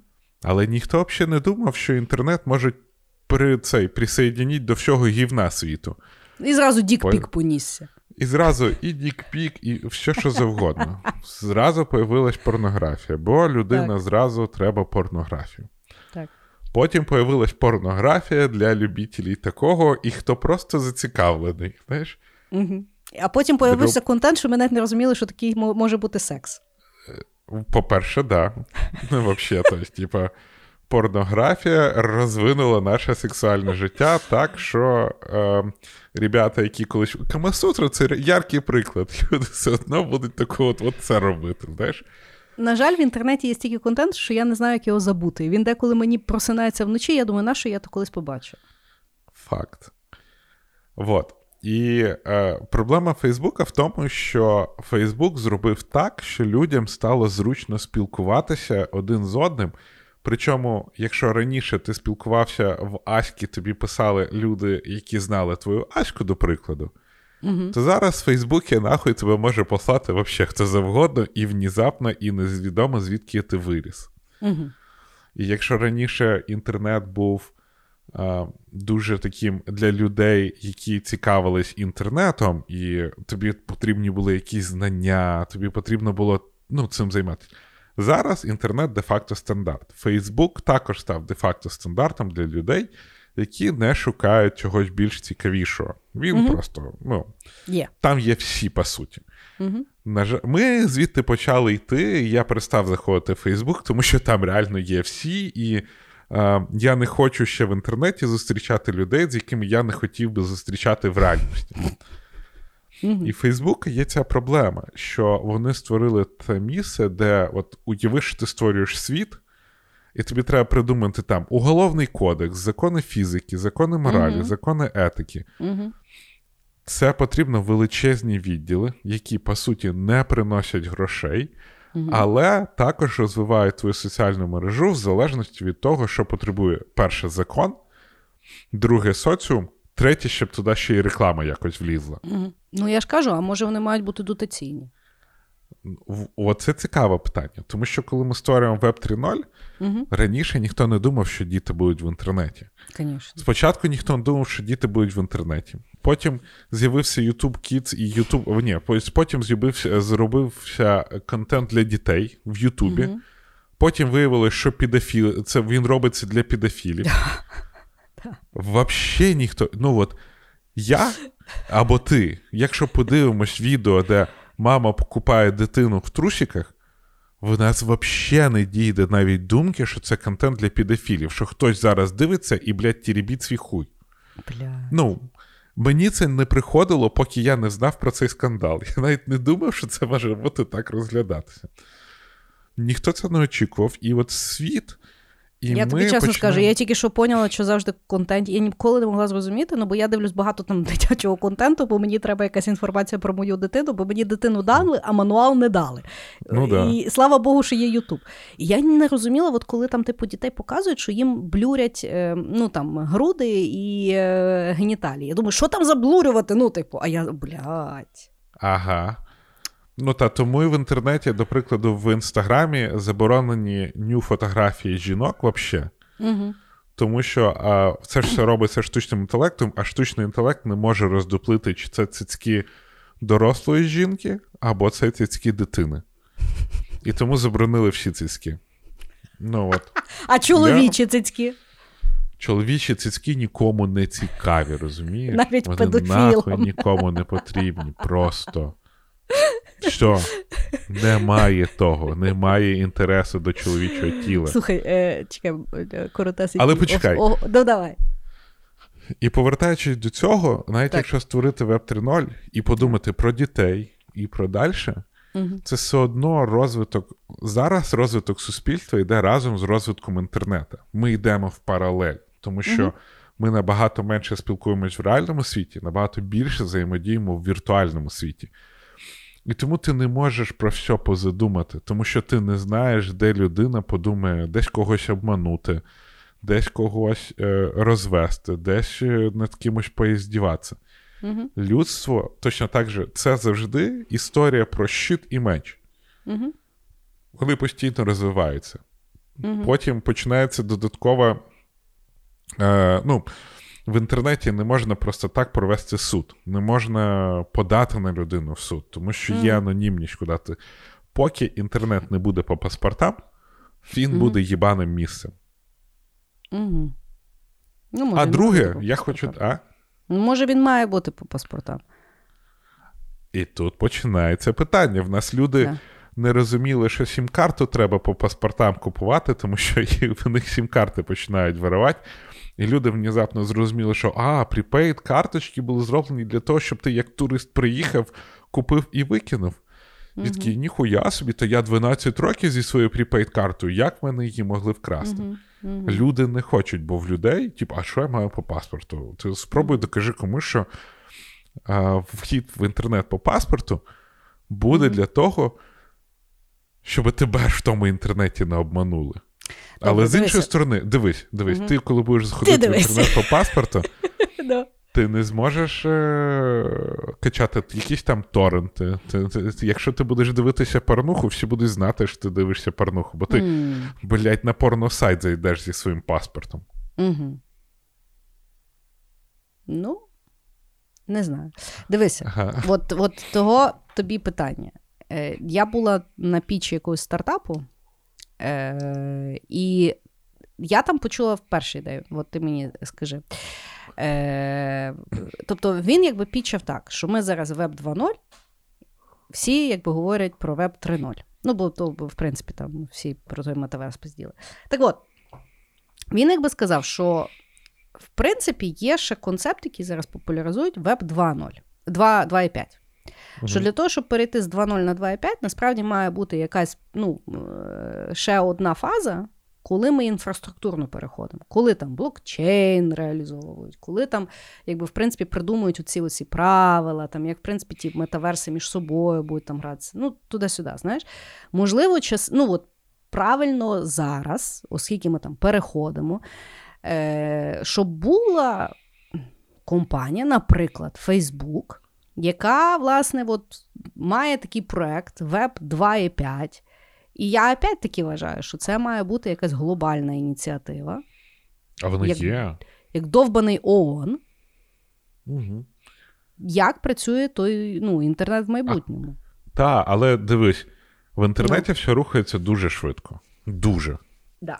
І є багато консорціумів інтернетовських. Консорціум по стандартам, консорціум по ем, всяким там, по тій ж самій віртуальній реальності, по етиці. Ну, цих консорціумів є дофігіще. Так. Проблема в тому, що люди не можуть домовитися. А якщо ми говоримо про такий проект, як Інтернет, блін, 2.5, це виникає, що це мають бути приватні компанії, які можуть створити метаверс. Угу. Якщо ці приватні компанії будуть домовлятися, хто буде створювати метаверс, в них будуть у всіх свої ідеї і свої потреби. Бо консорціум не може бути прибутковим, він має бути дотаційним. Да. Але компанії для того, щоб бути швидше, ніж інші, мають створити свій метаверс, який потім якось крутити по правилам або змінювати по правилам. Бо треба ну, чекай, ти кажеш, що дотаційні проекти не прибуткові. Чого ж тоді завжди державні замовлення це є найбільш прибуткові речі? Тому що це реальний світ, а не віртуальний світ, в якому працюють приватні компанії, яким треба забрати користувачів. Розумієш, в країні є свої користувачі, да? громадян цієї країни, і ніхто їх, по суті, плюс-мінус забрати не може. В інтернет-компаніях є весь світ.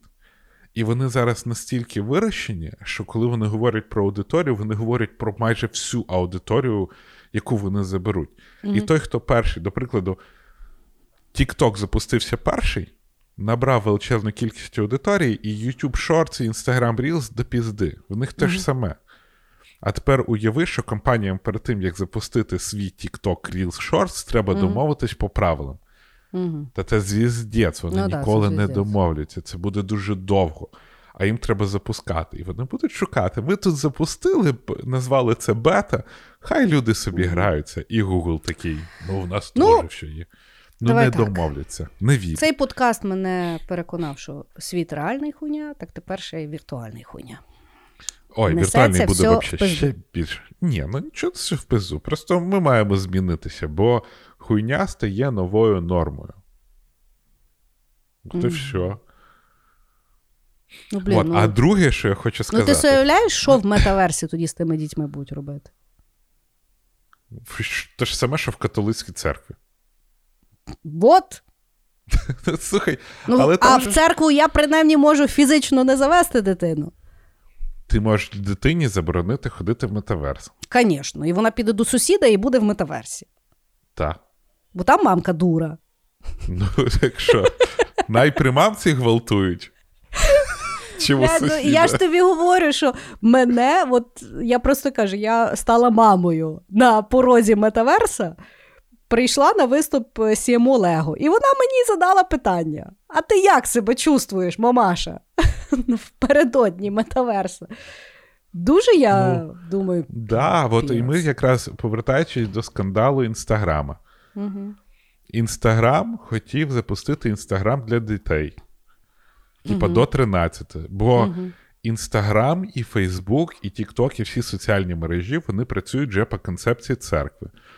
Що, концеп... Що е, церква приходить в школу і вже починає дітей в школах ставити матку боску. Щоб діти виросли і вже були прихожанами е, церкви християнської, чи там, блядь, православної, чи католицької, чи якої. Те ж саме роблять соціальні мережі. YouTube Kids запускається для того, щоб діти жили з YouTube Kids, виростали і йшли в YouTube.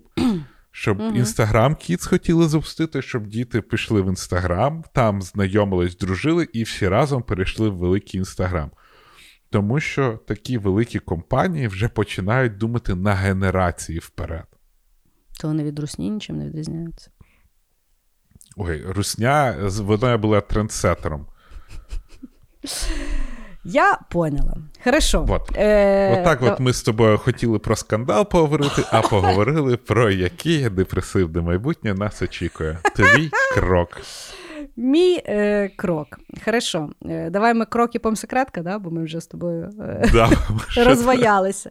Хорошо, я, значить, хочу згадати скандал е, початку пандемії, до якого я по сьогоднішній день не знаю, як ставитися. От Ну, будеш мені зараз допомагати. Є офігенна компанія українська Аякс. Дуже офігенна компанія. Продукцію в мене є, я купляла. Класно, все.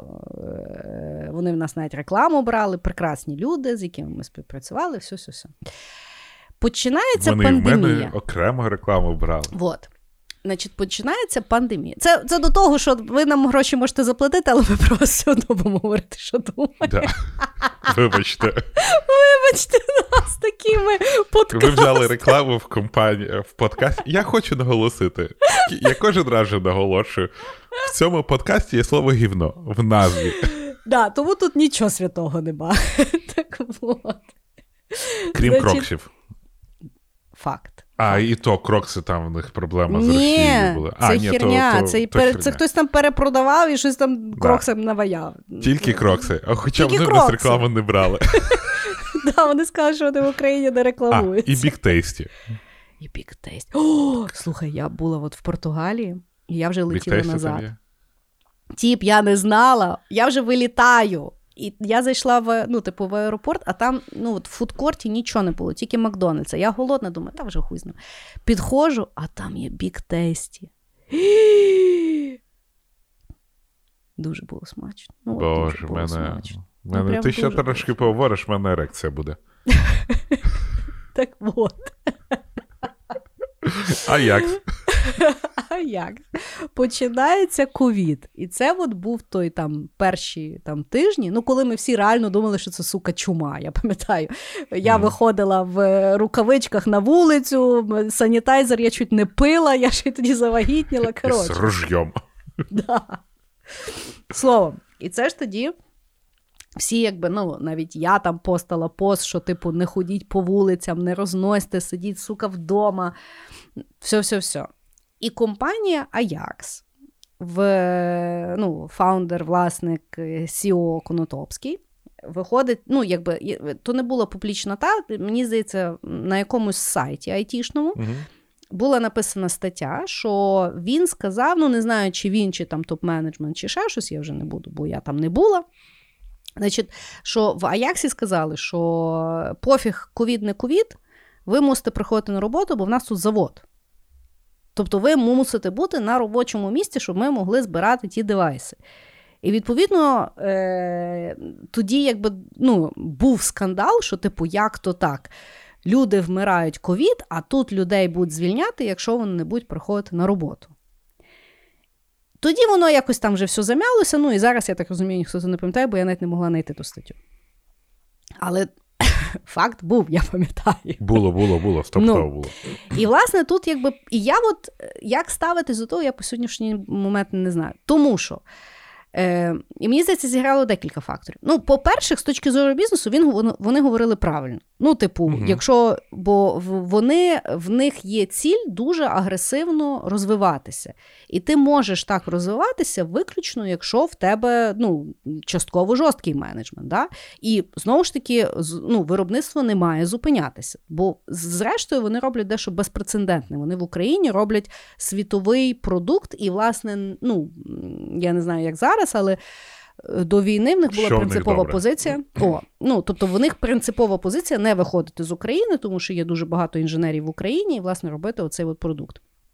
А, і, ну, тобто, от, з точки зору бізнесу є така позиція. І е, я знаю, у мене люди там е, знайомі працювали, дехто йде через те, що там дійсно такий дуже жорсткий формат менеджменту, ну, в форматі е, е, досягнення результатів. Вот. Е, це є з одної сторони. З другої сторони, ну, напевно, їм повезло, що це все-таки не була чума, бо якщо там трупи лежали на виробництві, то би, напевно, ну, все-таки хтось би задумався. Просто ми тоді не знали, що ковід це все-таки ну, переживемо ми, то, переживемо ми то все говно, знаєш. І, власне, от я по сьогоднішній день не знаю, як до того ставитися, тому що. По всім правилам корпоративного скандалу їх мали канцельнити від забора до обіду. Але з точки зору виробництва вони мали сенс.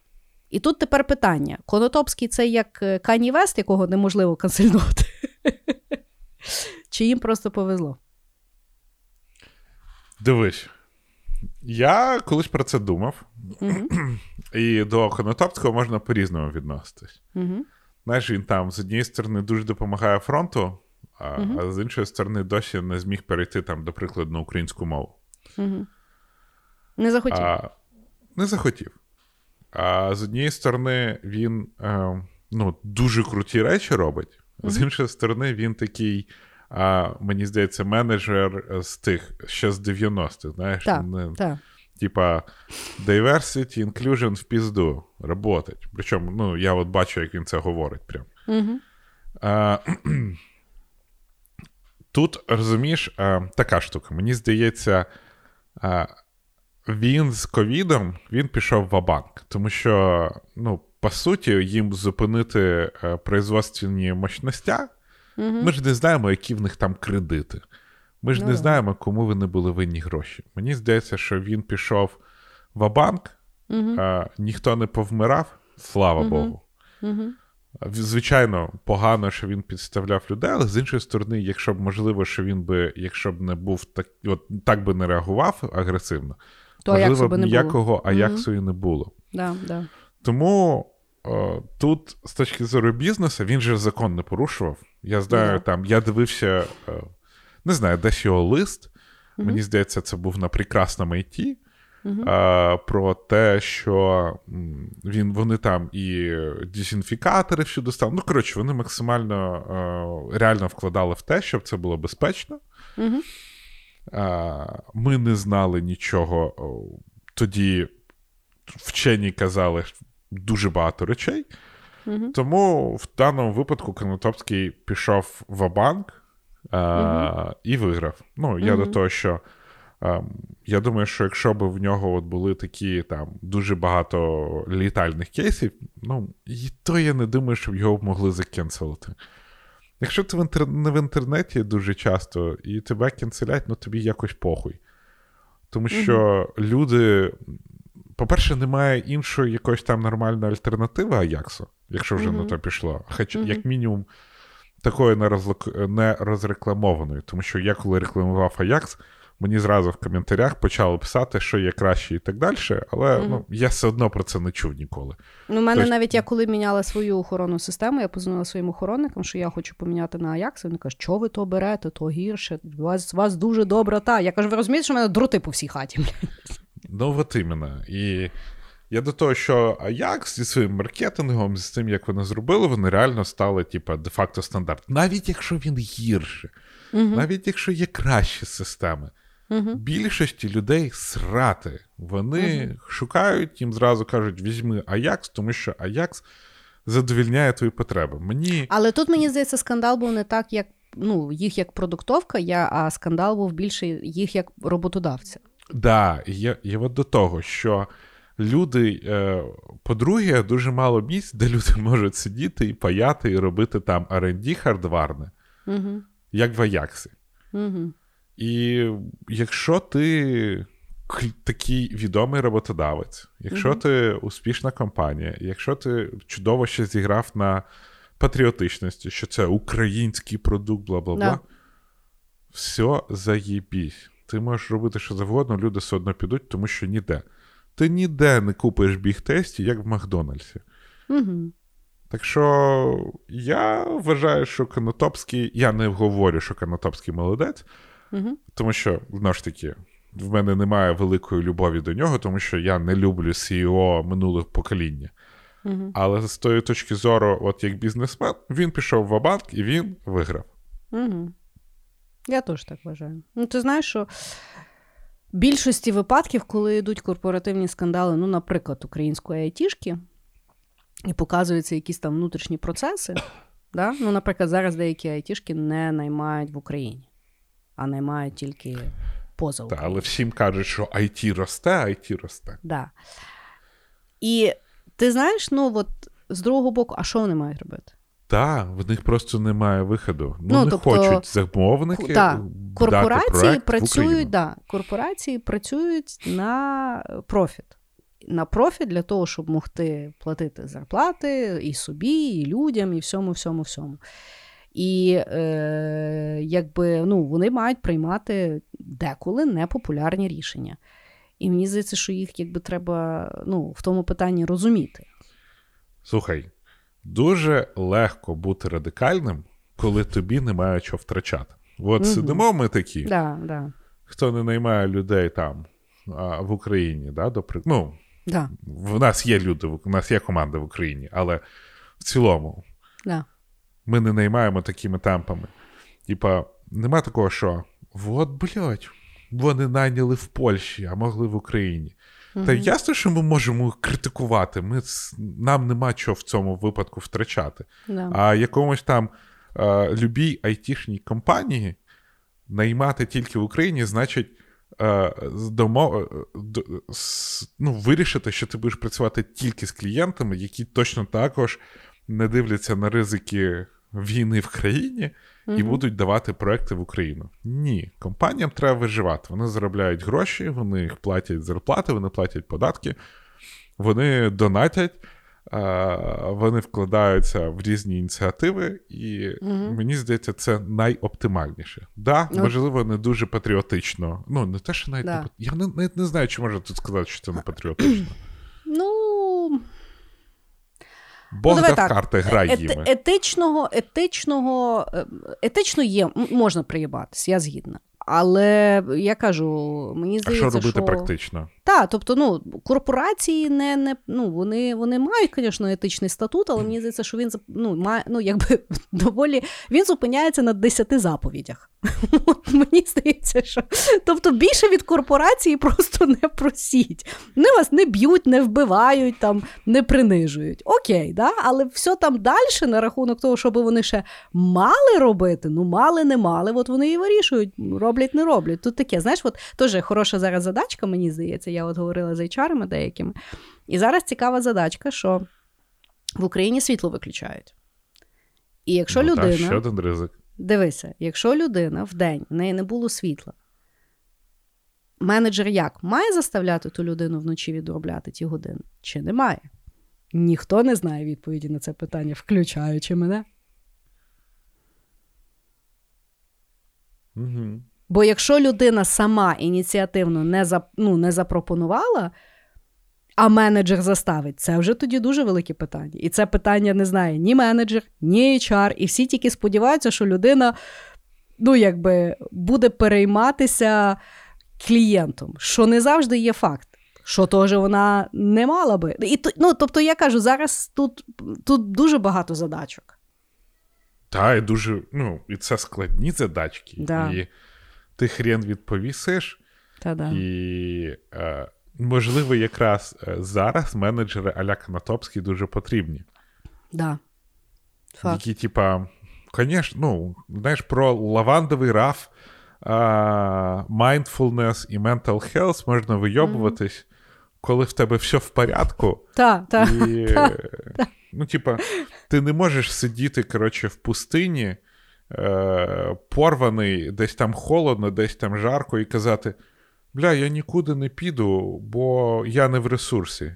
Ні, Так. блядь, ти здохнеш, якщо ти будеш залишатись. І тут така ситуація, що зараз. Напевно, е, досягнення цивілізації в етичності робочого місця треба трошечки відкинути. Да. І, ну, Не на часі. От що не на часі, це от воно. Е, Менталочку ми всі будемо фіксити, але менталочку треба буде фіксити трошечки пізніше. Факт. Е, я, до речі, ніколи не пробувала той лавандовий раф. Я теж не. Я просто про нього говорю, тому що він якийсь, типа, в Твіттері всі шуткують про Так. лавандовий раф. Я, в принципі, Я- не розумію, а що смачно лаванду, блядь, пити? Я не знаю, що таке раф. Я теж не знаю, але мене більше мене більше бентежить лаванда.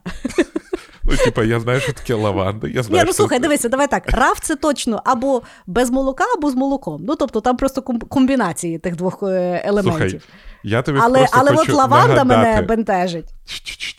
Вони лаванду Я тобі, пшикають чи туди я тобі доливають. просто хочу нагадати, що нас з тобою кенселили баристи за те, що ми не розуміли, чому нам не наливають американо. Зараз Піздець, як канцелили. Я тобі чесно Да. скажу, до сих пір та. Та кав'ярня, в якій мені і не налили американу, я коли заходжу і сум, е, якби, е, смирно прошу флет вайт, вони на мене дивляться і кажуть, а не американо? Я думаю, ну ви хуї, блядь. тому, типа, після кенселу баріст.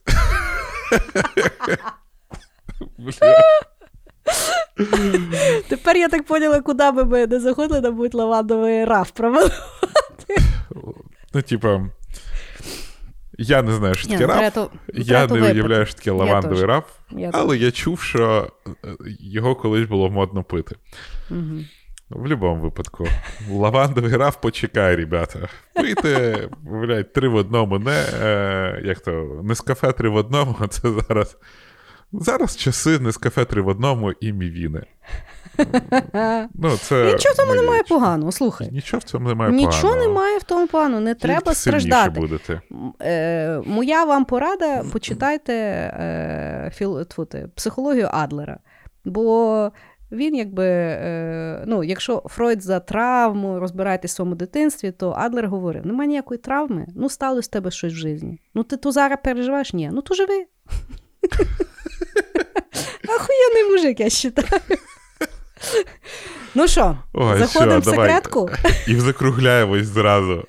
Зразу? Слухай, у нас дві, це вже година 35. Ну добре, ну давай. Ну, але в секреті я розказую реально е, світовий корпоративний скандал, який я пережила на роботі. Окей. А всім решта, поки послухайте наш чудовий джингл. Значить, що саме цікаве в корпоративних е, тих, ем, якби таких скандалах? Тіпа звільнили, а через тиждень його найняла інша компанія на посаду CTO. І все, Це похуй. стандартна практика. Я просто колись читав цей, пам'ятаєш книжка Bad Blood? Да, да. Про Як вона там звіль... да, як вона звільняла там типів. Да. Вони, коротше, ну насправді, е, щоб ви розуміли, е, всі ноути вони прослідковуються. Тобто, все, що ти дивишся, і так далі. І одного типу не дали бонус, тому що він порнуху дивився на робочому компі і сказали: ну, хочеш, ми потім просто. А він якийсь там високопосадовець дуже великий. Типа.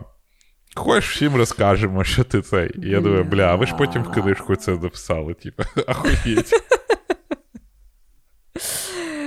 Вот так. Вот такий от цікавий скандал. Я просто після того, як я підчищав за цією компанією, я приїхав у Львів і, і приніс заяву на звільнення.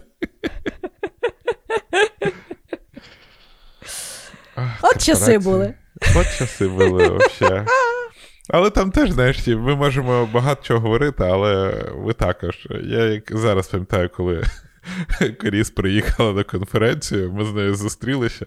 Вона прочитала книжку і пішла як експерт в бікдаті. Ні, е, BI, Business Intelligence. Так причому я пішла, тому що звільнили експерта по BI, а вона вже підписалася на виступ і не було взагалі кого відсилати. І сказали, що експертом по BI буду я. Корпорації це весело.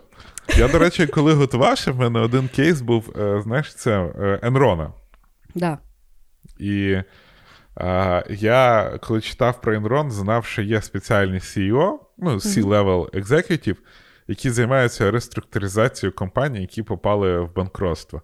Угу. Ну і там і CEO, і CTO, тому що це все ж таки операційка з різних сторін. Угу. І е, ну, от просто корпоративна культура, вона настільки, взагалі, корпоративні професіонали, вони настільки багатогранні, навіть ні, не багатогранні, а узконаправлені, Угу. Що там може бути величезна кількість скандалів просто із-за того, що взяли CEO або CTO там не того калібру, який Мгм. був потрібен компанії саме в цей момент. І от в Енрона був чувак, е, що-то там Рональд Третій, щось таке. Він тупо, я просто уявив, в нього все життя він приходить в компанії, які подають на банкротство, і він проводить їх реструктуризацію. Ти представляєш, це як. Я не знаю, приходите, а, в, а в там у всіх людей поганий настрій, тому що всі втратили тобто, гроші. Ти постійно працюєш в найгірший е, день е, людського життя. Да, найгірший і ти день. такий, типу, приходиш, і ти з однієї сторони приходиш як кльовий спеціаліст, який там щось робить, але всі тебе сприймають як могильщика, який просто, знаєш, закидує останній там землю в могилу твоєї компанії. Ні, ну а мені здається, от якщо взяти саме хуйова робота, це і ті люди, які звільняють. Тобто є, знаєш, коли великі звільнення в Америці, і вони наймають окрему компанію, яка просто приходить і цілими днями звільняє людей. Ну, Це в, в Америці, знаєш, ще ж так, е, тут є ж така штука employment at will, і Да. звільняти можуть пачками просто без попередження. От в Твіттері, до речі, якраз людей звільнили в тому, чому люди дуже сильно матюкались, тому що з ними не поговорили, їм нічого не сказали. Угу. Дуже Просто часто заблокували. Да, дуже часто просто, ем, знаєш, кажуть, що є мітинги, які можна перетворити в імейл. Да. А в випадку Твіттера кажуть, що був імейл, який можна було перетворити в мітинг. Угу. Тому що дуже часто перед людьми виступає CEO і каже: от така та ситуація, там то, то що п'яте десяте, ми вам даємо такий северенс, такі то що п'яте десяте, з вами поговорить менеджер або HR, і ви задасте всі питання. В Твіттері просто всіх заблочили нахер і випро- і відправили всім імейли, що робити далі. А гроші І- їм заплатили? Їм дали там северенс якийсь там трьохмісячний. Там Мгм. це ж, знаєш, дивлячись, з якою людиною, дуже часто Ну в. Америці свої домовленості, особливо якщо Мгм. ти якийсь там ніхуя собі менеджер, в тебе там окремі домовленості, тому Мгм. що ти зазвичай дуже багато всього знаєш. вот. І да, і от в Твіттері звільнили так взагалі зовсім по-хамськи, навіть, навіть для Америки. Бо що? Нас хуйло. Ну, Все, от на цій ноті закривай. Почали з Ілона Маска на Ілоні Масі і закінчимо. А любі наші слухачі. Як бачите, е, з возрастом нам все більше є про що поговорити. Тому, якщо ми колись починали з шести кроків, е, в яких одна була секретка, цей подкаст ми витягнули тільки на два публічні кроки і одна секретка. І все одно проговорили майже дві години. Ми дуже раді, що ви далі е, піднімаєте собі настрій разом з нами. Пока-пока. Всім пока!